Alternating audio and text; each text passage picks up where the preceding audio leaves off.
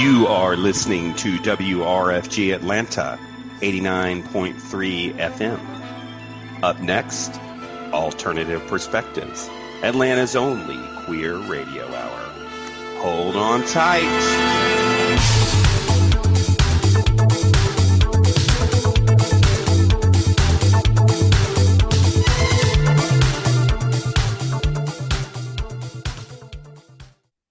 And welcome to another installment of Alternative Perspectives. You are listening to WRFG. The RFG stands for Radio Free Georgia, and it's WRFG Atlanta 89.3 FM. And this is Alternative Perspectives, Atlanta's only local radio hour devoted exclusively to issues affecting Atlanta's queer community. I'm your host, Greg Bosson, and thank you so, so much for listening. So, how's everybody doing? Uh, I was actually out of town this weekend. I understand it was very cold here, um, but it was colder where I was, which is in Detroit, uh, Michigan. Um, you might be wondering why would anybody go to Detroit on a vacation? But uh, there was a Van Gogh exhibit there with 74 paintings, and uh, as good gays, we wanted to go see it. So me and my partner and one other person went to go see it, and it was really cool. But now we are back here in Atlanta. Of course, why do you care about any of this? What you do care about is what we're going to talk about on today's show. Now, I have found a uh, a cute little interview that's very interesting to me, and it's an interview that was done in the early '80s in London um, and specifically, they are interviewing people that were gay and still are gay, but that were gay in the 1930s. And in it, these people describe what it's like, what it was like being gay in the 1930s in London. It's probably better than it was like being gay here in America. But, you know, you don't hear too much about being gay before Stonewall. Uh, but yes, we were here long before Stonewall. So I'm going to play a portion of that interview, uh, and that will be coming up very shortly. But before we do that, it's time for another segment of New News of the Queer. Uh-uh. I know that's right. Oh, no, she didn't say what? And back with us is Alexa after a very short sabbatical. Alexa, how's it going this morning? Fabulous. I am enjoying my new year. How you been, Greg? I've been doing good. I don't know why I said this morning when actuality it's this evening, but uh, that's because you know it's all the same. The sun just goes up and down the middle. Yeah, it's true. Everything is really relative. It's, mm-hmm. really relative. So, um, all right. Well, uh, so uh, first up, what do you have for us news wise? Um, I actually have a story about um, Mpox, formerly known as monkeypox. Um, so there's a story that has come out. Um, Mpox has faded in the U.S. and who deserves the credit? So apparently there is a debate about, you know, the how quickly we were able to kind of um, get it together and help monkeypox go away essentially right um, and so story says that less than six months ago mpox was an exploding health crisis what had been um, an obscure disease from Africa was ripping through European and U.S. gay communities. Precious doses of an unproven vaccine were in short supply. International officials declared health emergencies.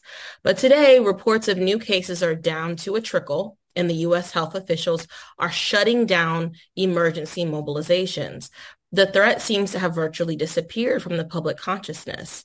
Um, quote, we're in a remarkably different place, said Dr. William Schaffner, a Vanderbilt University infectious disease expert. It's really impressive how that peak has come down to a very, um, very low level. So the question is, who deserves the credit?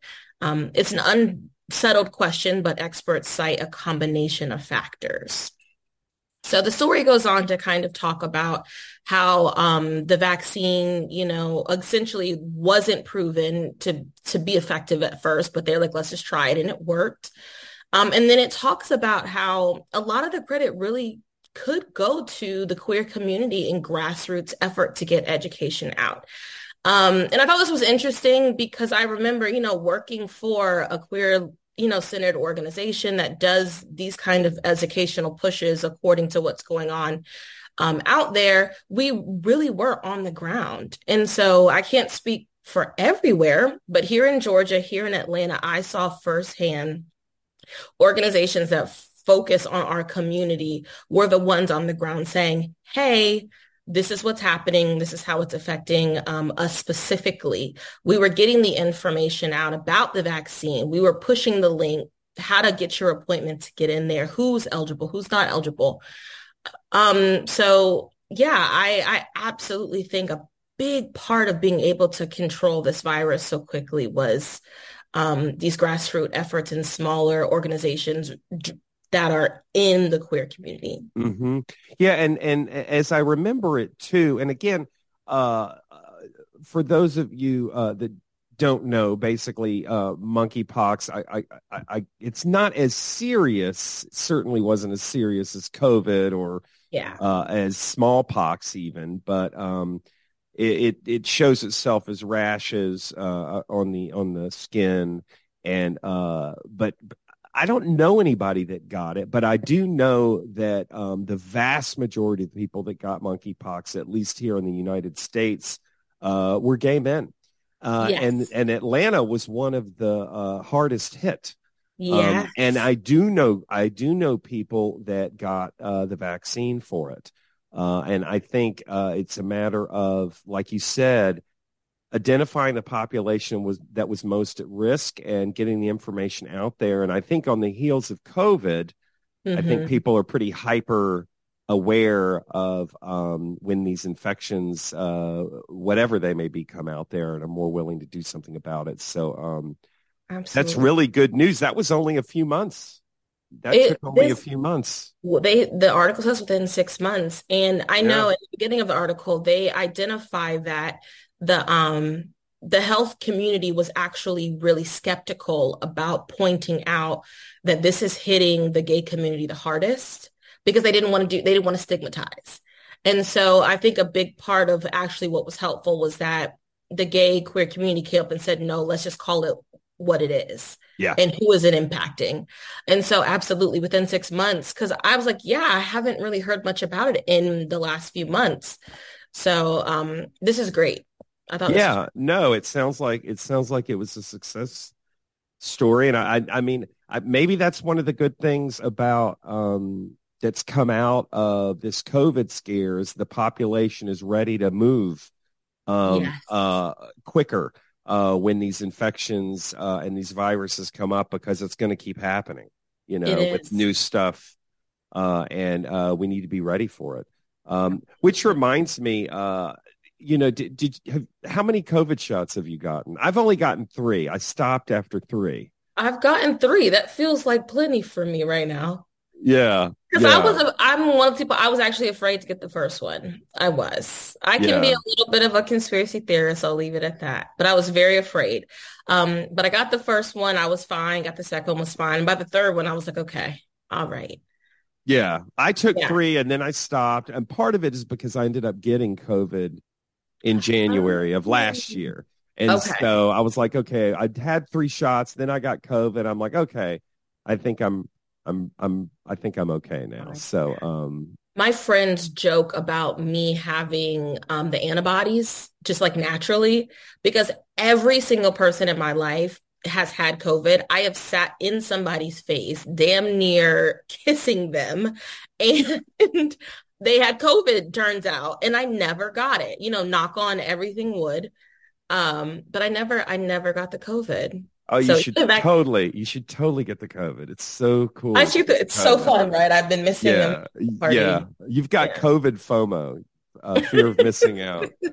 All right, what else? What else do we have? Let's moving moving on from monkeypox. What else is going from on? From monkeypox. So, um, not as fun of a story.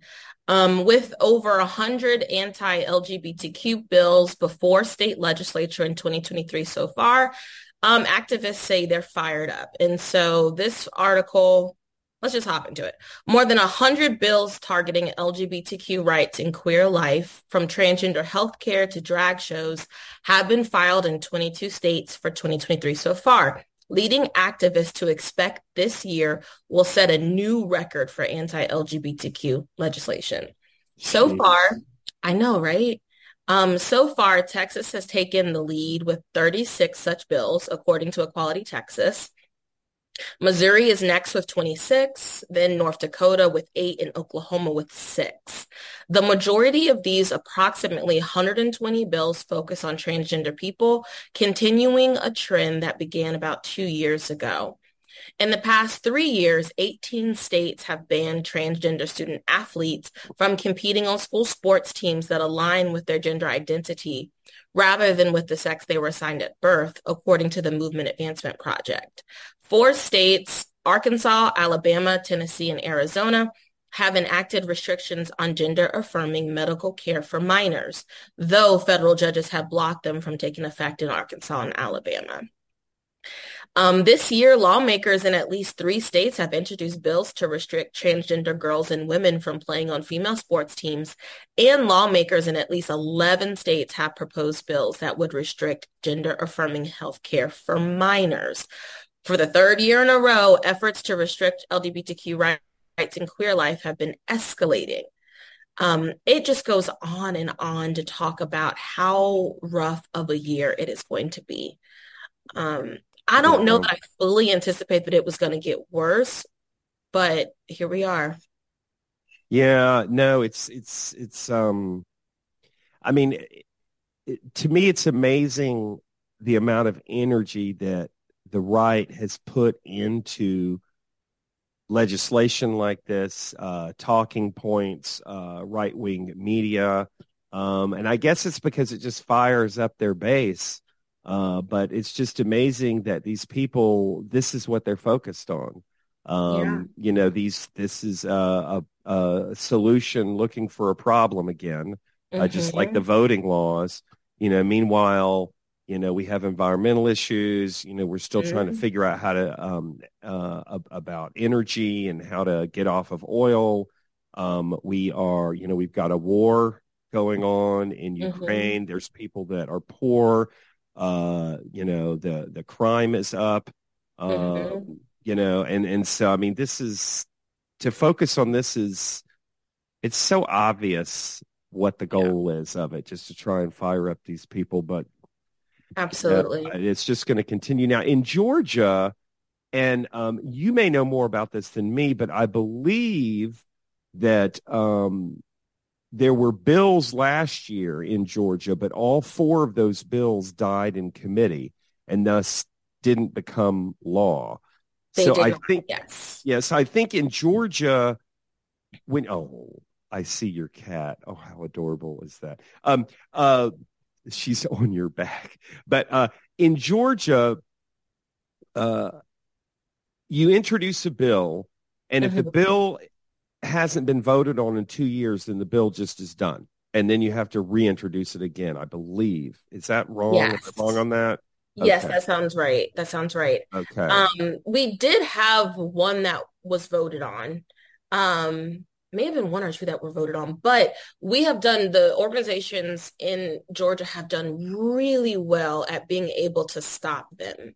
Mm-hmm. Um, but I, it, every year it's getting, I'm not gonna lie, it's getting scarier. Yeah. So I don't know what this year will be like, but we've been able to to halt them. Well, my uh, my guess is um, with next year being a presidential election year, mm-hmm. and with Ron DeSantis, uh, mm-hmm. uh, who loves these bills, mm-hmm. um, running, he will he will announce that he's running for president. I have no doubt in my mind, and he may very well end up being the um, the nominee uh, in an effort to get people to out there to vote for him, my guess is you're going to see all kinds of these bills all over the country in 2024. Absolutely. Yeah. Absolutely. Yeah. yeah. Absolutely. So we'll, we'll, see. We'll see what happens there, but I, I'm not. I'm not feeling good about that at all. Um, all right. Well, uh, what else do we have? All right. And so kind of on the hills of this last story we just talked about, um, a trans woman founded a group to help trans people leave the U.S. due to the rising hate. Um, so there are apparently some larger conversations happening um, around queer folk, trans folk actually leaving, leaving the U.S. because of um, these bills and, and the rise in hate crimes. So in response to the flood of anti-trans legislation, and anti-LGBTQ hatred in the U.S., a transgender woman has founded Transports, um, Transport, an organization helping trans people flee the country.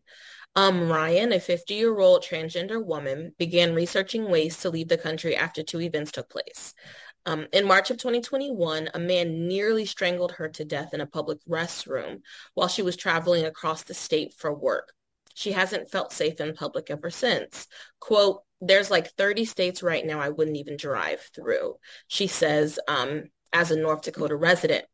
Then in June 2000, June 2022, the U.S. Supreme Court overturned the right to legal abortion.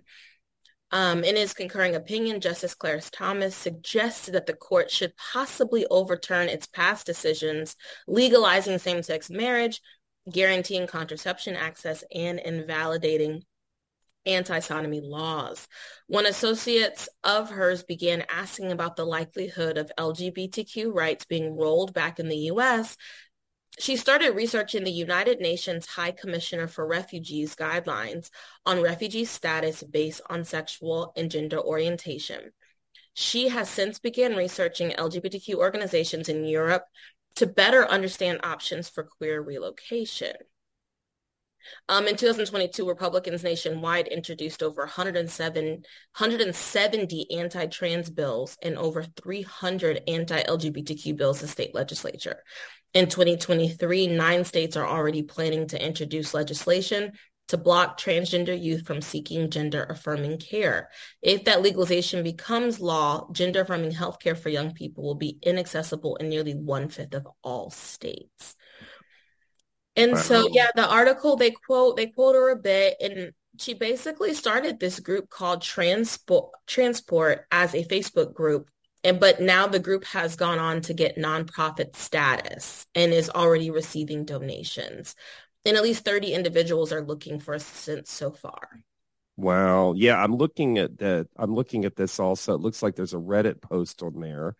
Mm-hmm. Um, Will goes says the organization's application process probably won't open until near the end of next month, near the end of February. Mm-hmm. Um, and it, will primarily serve trans people in North Dakota, South Dakota, and Minnesota.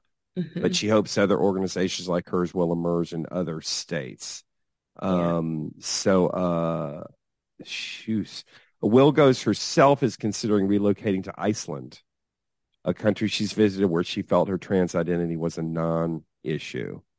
So I've um, heard that before from uh, folks, queer folks that I know have gone to Iceland. They have said the same thing. Really? Yes. Yes. Such a strange. I have heard wonderful things about Iceland. Maybe it's just so cold that people don't really care anymore. They're like, you know what? Screw it. Or maybe everyone's wrapped up so much because it's cold you can't tell what anybody is anyway. Greg. wildly inappropriate. Possibly, right. possibly, but yeah, I've yeah, I've heard every all of like my trans friends, some queer folk, they have gone to Iceland and thought they just were really comfortable and nobody was really worried about it. Um, but when you think about someone seeking refugee status, asylum in a country, um, for, you know, their gender identity or whatever, you don't think, we think about like someone from, you know, a third world country coming to the US. Um, but I think we are in a different place when we have someone from the US saying, I've got to go find another place to live. We're in a, it's, we're in a new season. Well, uh, you know, but I mean, listen, I don't, I mean, I'm not trans, mm-hmm. but I can't even imagine what it must be like for someone who is trans and appears trans mm-hmm. to walk up and down the street. You know, every single solitary person person is looking at you. Uh, and a lot of people are leering at you, you mm-hmm. know, and you're, you're subject to violence. People are going to try and hurt you, kill you. Um, there's already been 30 individuals looking for assistance so far with this new entity transport that hasn't even really started accepting applications yet. But um, wow, it's it's just no, the fear it's is true. It's walking, it's talking, and it's in the small moments. I I mean, I'm not trans, but I have dated trans folks and I've been in relationships, and it is a moment to moment consideration of where you're going to go, how mm-hmm. you're going to show up in this space even as like an ally in a relationship what is you know what role do i play in like mitigating um, some of these social interactions um, mm-hmm. and being having to be more aware right because i know i walk through the world as a cis woman and i appear as a cis woman no one's questioning that at all some people even think that i'm straight so you know it's just things i never considered before but it is a it is a walking breathing moving fear and consideration all the time. It never goes away. Well, never- and I mean, you didn't mention this, but you're you're a cis woman, but you're also black, and so I am black. You do. Yeah. I didn't know if you were aware of that. I will. I you know sometimes I forget. Greg, but, but no, but what I'm saying, but what I'm saying is, is that you you do know a little bit about what it's like yes. because you can't black is on you. You can't and and and it's in there and you're and it and you're dealing with that every second of every day.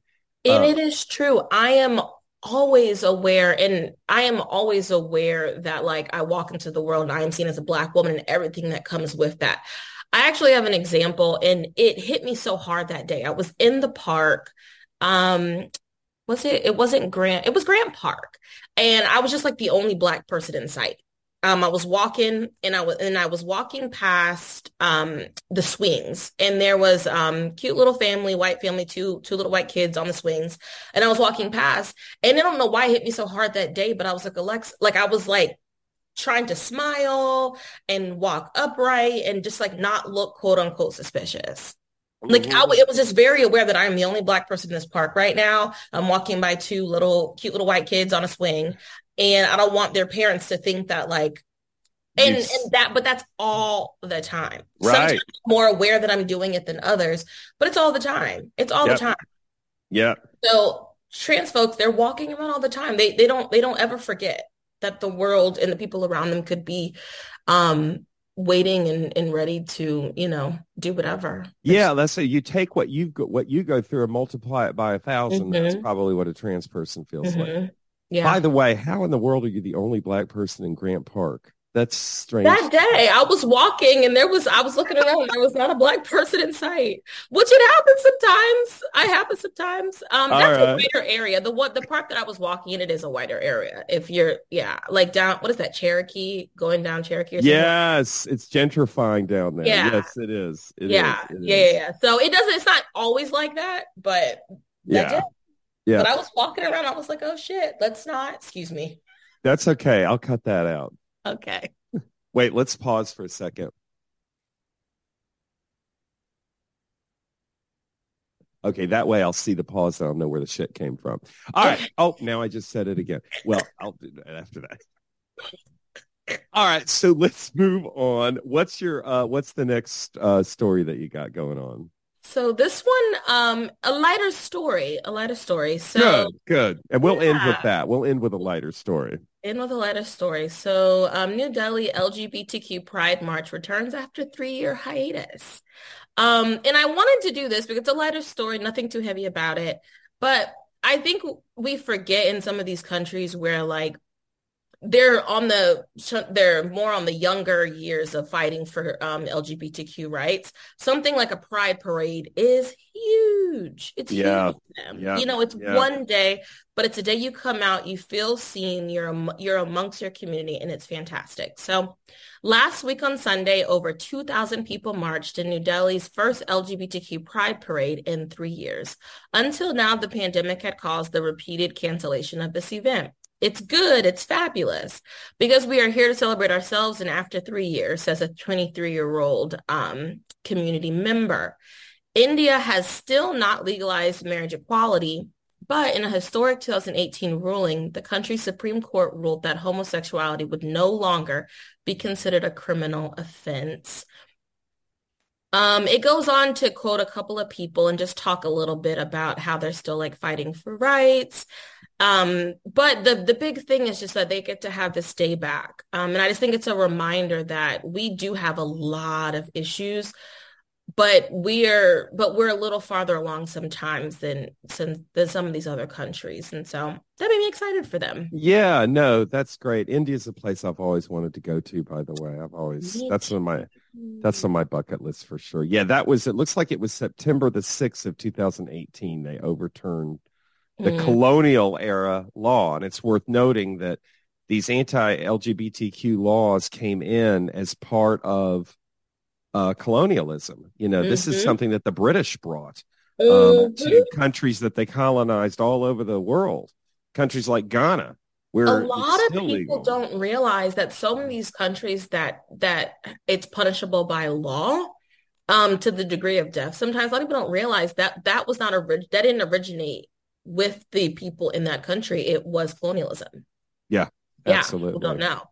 Absolutely. Um, All right. Well, great. Well, thank you so much. I appreciate your time. Uh, and we will talk again uh, next Tuesday. Uh, yes. Uh, and in the meantime, um, I don't know. Be well. Be well. Uh, you do, Greg. All right. All right. And uh, we will be right back.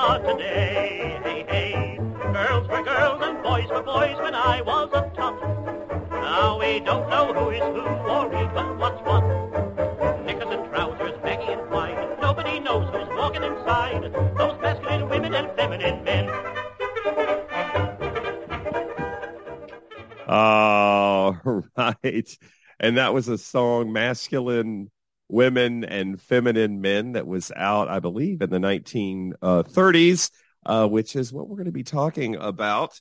Uh, yes there were gay people in the 1930s uh, welcome back to alternative perspectives. You are listening wrfg atlanta 89.3 fm uh, i am host of alternate perspectives uh, my name is Greg Bosson, and this is the only local radio hour here in Atlanta devoted exclusively to issues affecting Atlanta's queer community.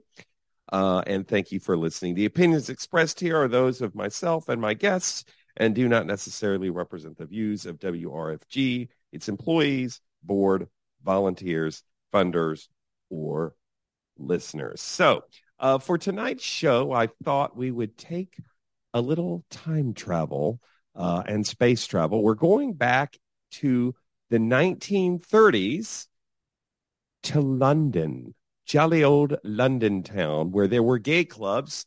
Uh, some of them were called pansy clubs. But uh, what we're going to be listening to is actually uh, an episode of a TV series, a piece of an episode of a TV series in the 1980s.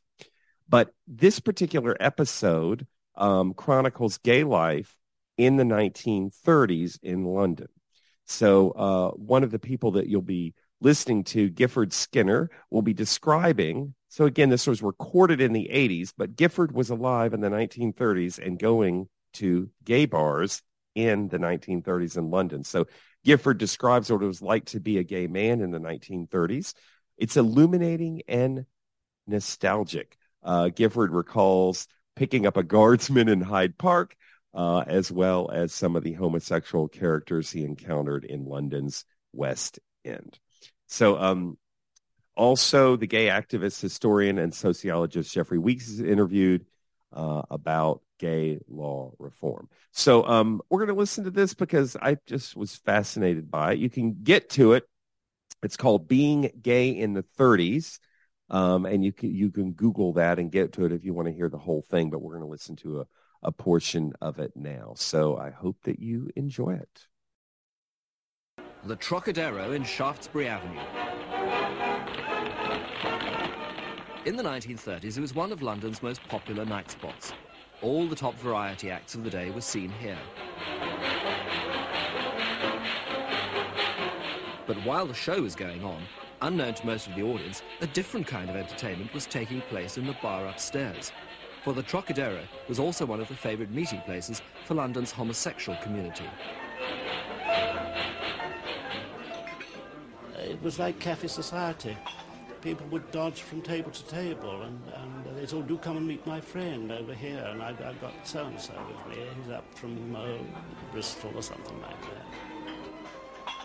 You could be sure of getting off in, in the Trocadero bar with some very nice, uh, fairly well-to-do person.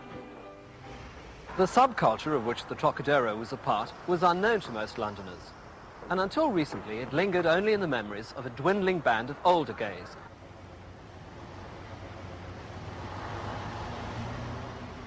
Now, however, a new generation of gay men are hurrying to learn what they can about the 30s before these memories are gone forever. For although the modern gay world is very different, they believe it was at that period and in that tiny social world that modern concepts of homosexuality first emerged. In this program, we'll be finding out why, and we'll be looking at the good and the bad aspects of that legacy left to gay men. Gifford Skinner grew up in the early part of the century he was aware from a very early age that he was far more attracted to other boys than to girls, and that this made him different. I can remember in, in the uh, infant school, we used to do an awful lot of marching in those days, and the school teacher playing a march on the piano. And I always used to look at the boy in front, his bottom, uh, the crease going from side to side. I found it, was absolutely fascinating. And as quite an infant, I was very, very interested in my own sex. But the world Gifford was growing up in thought very differently about men like him. People knew, of course, that men could and did have sex with one another. But they thought of this as a sin that any man could commit. The idea of separating out a particular group who were more than usually attracted to their own sex and giving them the label homosexual had not yet occurred to most people. So, men like Gifford found it difficult to know what to call themselves. No, no, no. We, we uh, first of all, the, the, word was musical. Uh, say, well, that was the plight uh, euphemism. They'd say, um, is he musical? If they were discussing people, you would say, uh, is he musical? Meaning to say, is he gay? Uh, then, of course, the word so came in, which was really supposed to be uh, done in almost a French way. You know, is he uh, so? Rather politely. The first time I heard the, word, the expression so was, of, uh, was in, when I started work. I'd never heard the expression before, and I wasn't aware such people existed. Now, this is Bear Street. Here we are. This is the very Bear No, this Street. is JB's, isn't it? This is the next one, oh, yes. Oh, yes. Because they felt different, men like Gifford grouped together to form a small exclusive clique. Their way of life has given rise to many of the beliefs we hold today about gays. So we asked Gifford and his friend Benny to guide us round their world. I know he did. I don't know whether these are the... The men who drank in the upstairs bar at JB's called each other sisters. That was because, since they had no other way of thinking of themselves, they assumed there must be some kind of intermediate sex, more like women. This reminds you of old times, doesn't it? Yes, it does. And we used to sit here, because uh, I always used to occupy the seat up in the uh, corner there, in the window.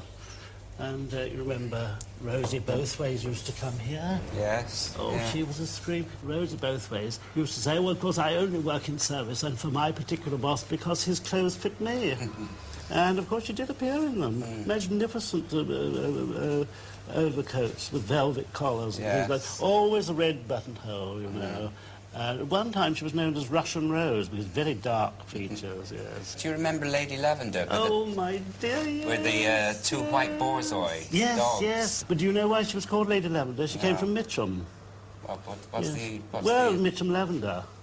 oh, Yes, I uh, see. yes. Well, I mean, people all had camp names, didn't they? Well, yeah. Yes, I was always known as May. Were you? I didn't have a camp name. Didn't you? Well, you probably didn't know about it. Everybody was Ethel and Kate and Yes. all that sort of thing.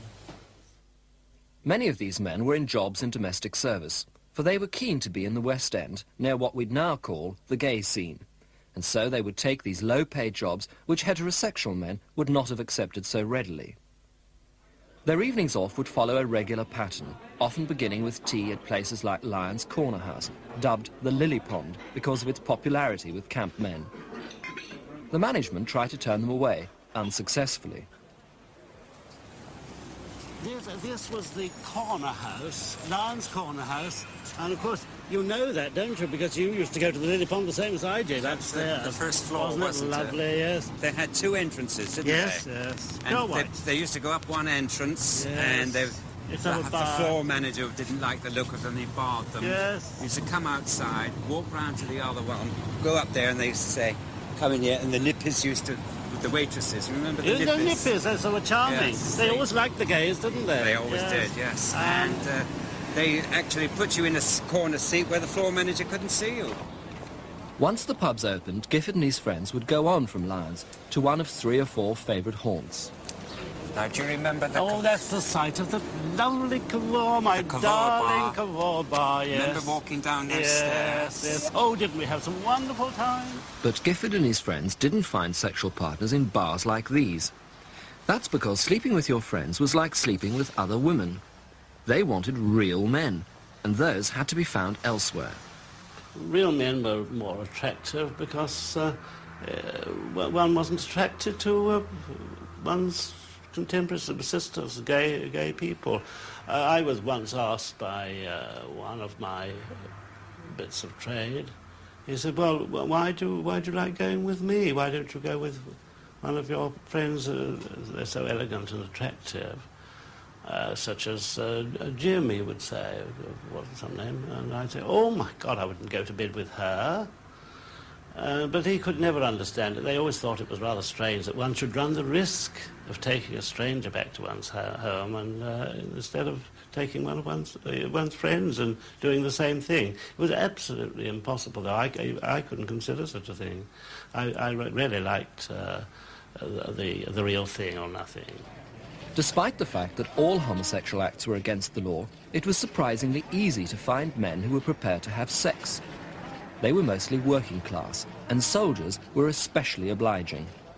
Guardsmen were available in, in a pub called the Pakenham, but uh, you could walk in Hyde Park on any afternoon, and uh, they would be really, I suppose, they were looking for nursemaids, taking babies out just to have a little flirtation, but it never got them very far. But uh, they had to wear their red tunics when they were out. No civilian clothes were worn, allowed. And they looked very, very smart indeed. They were magnificent, really. You could tell them a mile off. and The colour was gorgeous against the green in, in Hyde Park. And uh, it was very easy to chat to them. The, the usual way was to ask for a light, or the time, or something like that, and then you'd chat away. And uh, he'd know what you were after. And the price was two shillings upwards. It was uh, quite easy to get them, they were more than willing because that was the only bit of sexual pleasure they were, it was possible for them to have. A lot of them, uh, of course, had a connection of uh, rather well-to-do people, and uh, all this was discovered once when an address book was found. If they were sent abroad, they'd sell their address book to uh, to their um, to their uh, mate, and he'd take over where they left off. And uh, and the old queens would give a tip to the one that sold the book because he would say, well, uh, uh, you won't go without. I'll, I'll put a, a, very nice mate of mine on to you. Oh, thank you very much. Well, here's a little present for doing that. Thank you. And, of course, he, he'd get tips from both sides before he went abroad. the main reason why so many real men, even servicemen, were available was because most people then were unaware of the concept homosexual. It was possible for men to have homosexual experiences without feeling that it made them queer. This, plus the attraction of a little pocket money, meant that many men felt able to go to bed with people like Gifford without it affecting the way they thought of themselves. Uh, I'm just going to have to stop here just to um, say hello and to let you know if you're just joining us, you're listening to Alternative Perspectives, uh, Atlanta's only queer radio hour, and we are listening to a a um, interview with a couple of individuals who were and still are gay if they're still living. Uh, but they were in, they probably aren't, but they were um, uh, gay in the 1930s in London. Uh, and so that's what we're listening to. And I have to say, I just wanted to stop for a second and say, I recognize that this man, this interview was done in the 1980s. Uh, and uh, this man, uh, Gifford Skinner, was talking about how they wanted real men, uh, that they wouldn't uh, have sex with other gay men. They would go out and uh, have sex with these individuals that were considered themselves straight. A lot of them were in the um, in the armed forces and on shore and needed to um, get off. so anyway, it's kind of shocking to hear now uh, this man talking about real men. Uh, I suppose you couldn't have a relationship if you thought that way. You were only um, your friends were your friends, and the people you had sex with were straight men that you had sex with, and neither the tween shall meet. So that made gay relationships very difficult. But again, it's interesting to hear uh, the gentleman talking about how the concept of being gay didn't really exist at that point uh, which meant you could have sex with a man and not necessarily think that you were gay, um, which made it more able for uh, men to have sex with other men if you were in the armed forces and you were hard up. Um, but anyway, let's continue. You could often get two back at a time. Often they wouldn't separate. Yeah, especially sailors. They said, I want my oppo with me and uh, he'd even sit in, uh, sleep in a chair all night. That's been done before now, and uh, you chose which one you wanted, and you stuck with him, and you didn't have the oppo. He sat, sat in the chair. The rough people were uh, quite conscious of the fact that they weren't gay, and that they were only doing it for the two bob. This brings back memories. Uh, Gifford. Does it? Why? Yes. Well, do you remember? That's the Alhambra. This, the this is the Odeon now. Yes. But that was the Alhambra. Yes. It was very much more ornate in those days, oh, wasn't it? Was beautiful Oriental black, outside. yes. And I played in that theatre. No. Theatres like the Alhambra are fondly remembered by people like Gifford and Benny. For, since the public had no real idea that homosexual encounters took place, they could go on uninterrupted in the galleries while the audience were applauding the show. Did you ever go in the theatre? Oh, very many times, but it was for cruising, dear.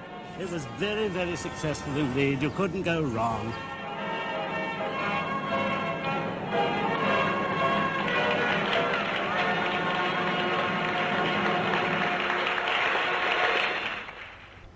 Outside on the streets, too, encounters went on more or less uninterrupted.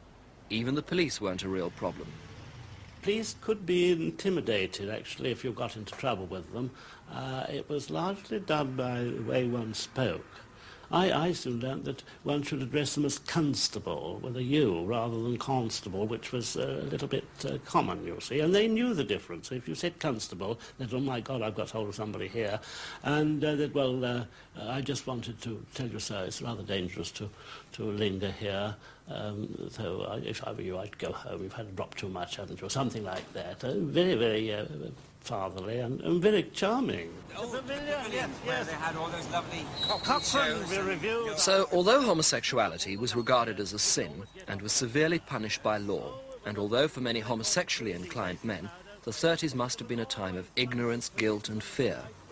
For the few men who moved in the world of West End theatres, cafes and pubs, it seems in retrospect to have been a golden age. Oh, and of course the times I've been down here, you know the roundabout round here. We, we didn't have any feelings of persecution at all, really. Uh, not so much as we, we do today. We, we, had the freedom of the West End, really, in certain hours. Uh, that would be from, from 7 o'clock, and the streets would be ours. But even as Gifford and Benny sipped their mixed vermouth in the Trocadero, the days of their free and easy little world were numbered. Society was about to discover the homosexual.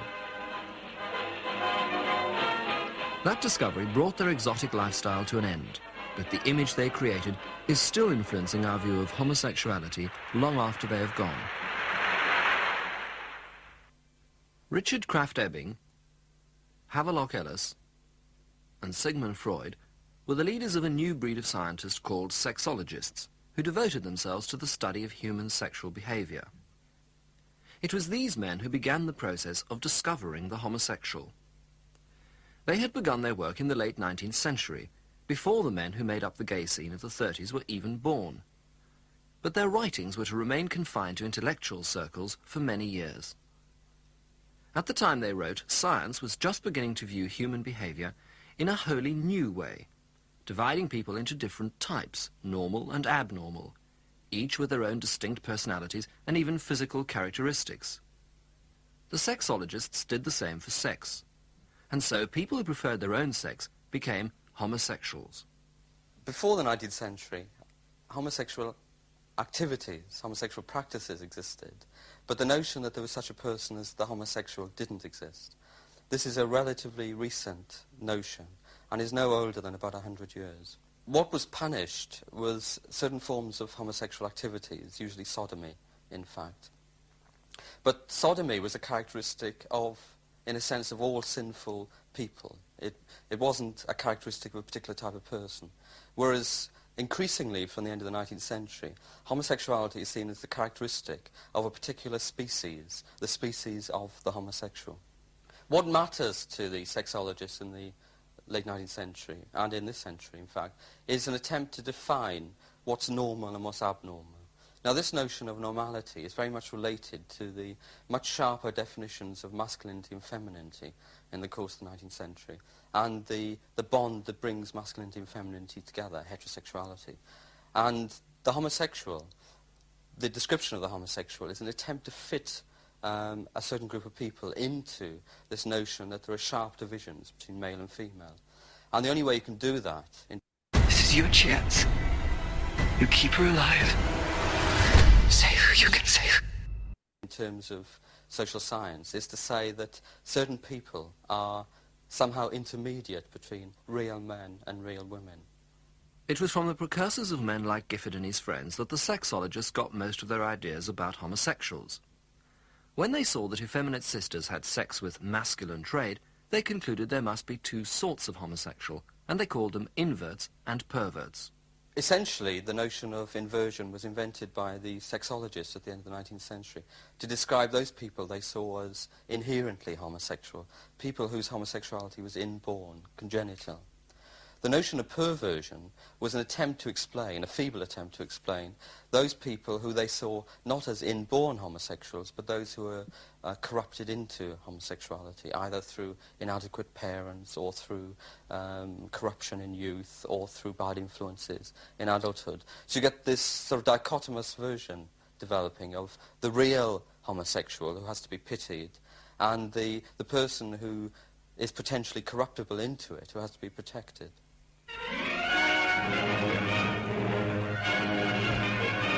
The next day, their majesties paid a visit of inspection to the South Bank... Post-war Britain may not have seemed the kind of world to be obsessed with homosexuals. Yet it was at this time that the sexologists' ideas were first to take hold of the public consciousness. The exhibition is the central point of the festival.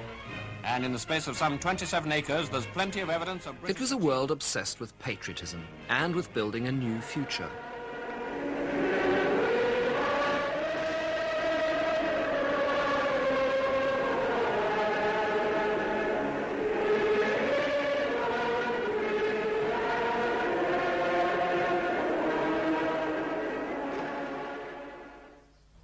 It was a world that celebrated the family and the values of ordinary suburban life.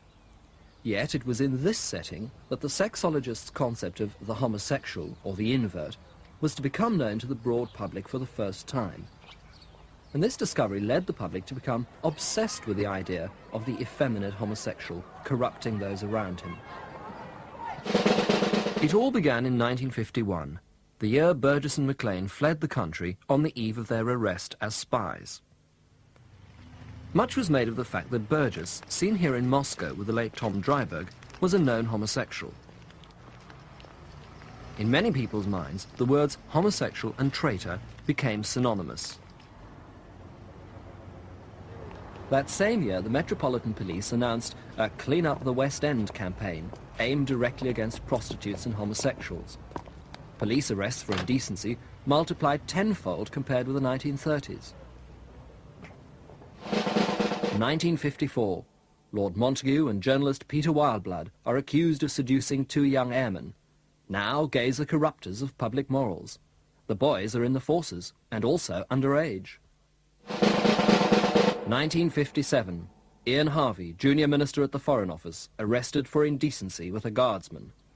I'd been to a party at one of the embassies and uh, I'd been to the house to vote and then on my way home, I thought, well, I might take a little exercise. And I went into the park, and uh, I met a young guardsman, and he went with me, and uh, we went into the darkness of the trees, and uh, unfortunately, um, we were discovered by the police and one of the park keepers, and I was then arrested. Serious papers thought how they terrible it all was as a junior minister, Foreign Office should be involved in this way. The uh, popular press, of course, made the most of it, as they would. My political contemporaries obviously had to remember that if they were thought to be friends of a homosexual, people would assume immediately that they too were homosexuals. And so, quite naturally, they steered away. But mind you, once this had happened, I tendered my resignation, and uh, I didn't go back to the house ever again. Popular papers began offering advice on how to identify one of these dangerous effeminates who were supposedly busy corrupting the state. Anybody with a grain of sense can smell these homos, the Sunday Mirror wrote. For homosexuals like John Alcock, who were in London during those years, it was a terrifying time.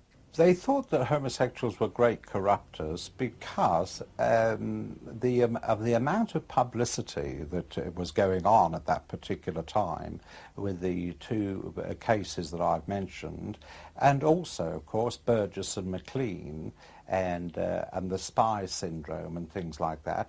And uh, they thought that, uh, and one or two film stars who at that particular time had fallen from grace, and, uh, and so everybody assumed that all homosexuals were alike, that they were corruptors and, uh, and inclined to do harm to people, that, and that we had two heads and, uh, and what have you. Uh, in that period, I even remember that uh, I came home and burnt all my love letters because I was scared. I really was very, very frightened. And this was uh, very, very general. Uh, there was a sort of a witch hunt that was going on names were brandished all over the place and, and what you. People became very frightened uh, during that period. It's hard to know exactly why society became so hostile to gay men in the 1950s.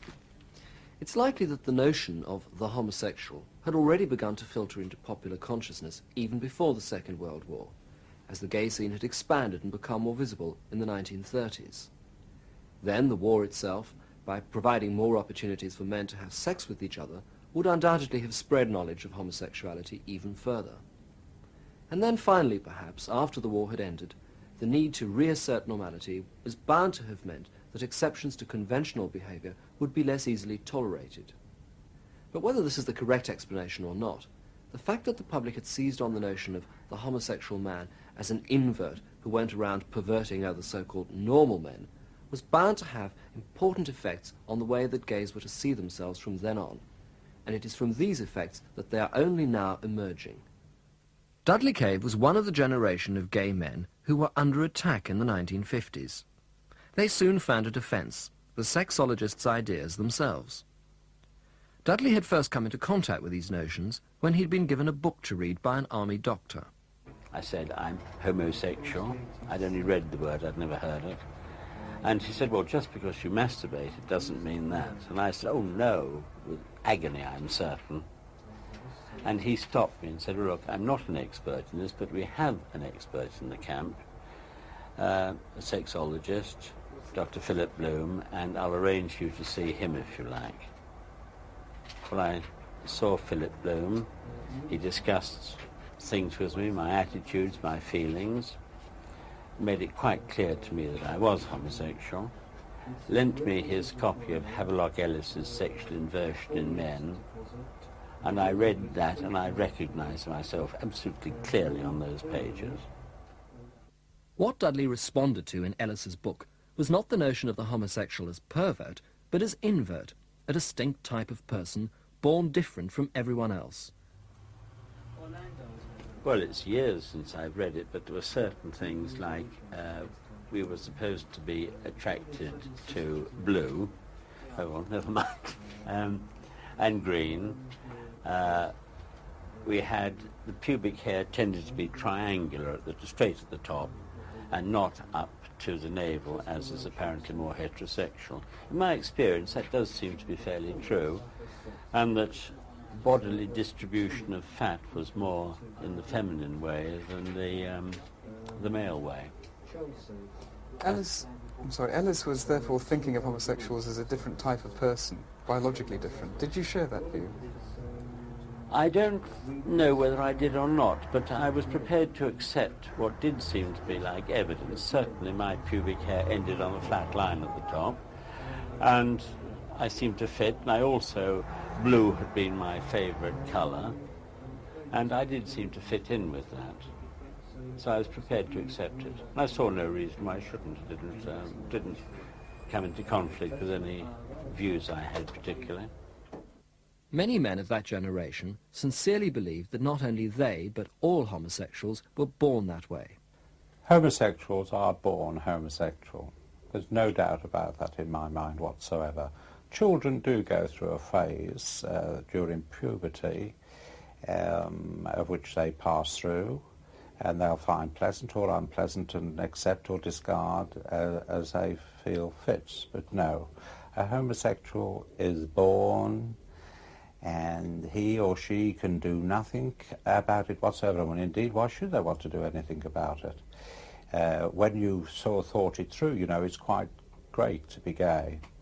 And um, there, you'd never have a problem. No, no, no. You wake up, you go to bed at night gay, and you'll wake up in the morning gay, and that's all there is to it. A crop of books were published in the early 60s, all arguing the same thing for it seemed the perfect defence against the public's hostility. If homosexuals were a species apart, born and not made, then they could not possibly corrupt other men to their ways. Wow. I'm blown away with this. This is back in the 1950s in London. Uh, there is a move afoot to recognize homosexuality is something that you are born into and shouldn't be punished for. Of course, it took many, many years before that actually became a reality. Uh, and in many countries, uh, they are still being punished uh, for being gay. So um, anyway, so what you were just listening to um, was a 1980s interview um, with older individuals who were alive in the 1930s, 40s, and 50s in London and who were gay, um, and described what it was like uh, to uh, be gay during that time. So um, that's going to do it for the show. I thought that was really interesting. I I don't know. I used to say that I thought that uh, the 1920s and the 1930s would be a cool time to be alive, and I still think that's the case. But I don't know that um, it would have been cool being gay. Um, HIV wasn't around then. That would have been nice. Uh, but uh, that's going to do it for the show. Uh, thank you so much for uh, joining. And uh, next up, we have the Peach State Festival. And um, have a good week. And uh, I will talk to you next week. Take care.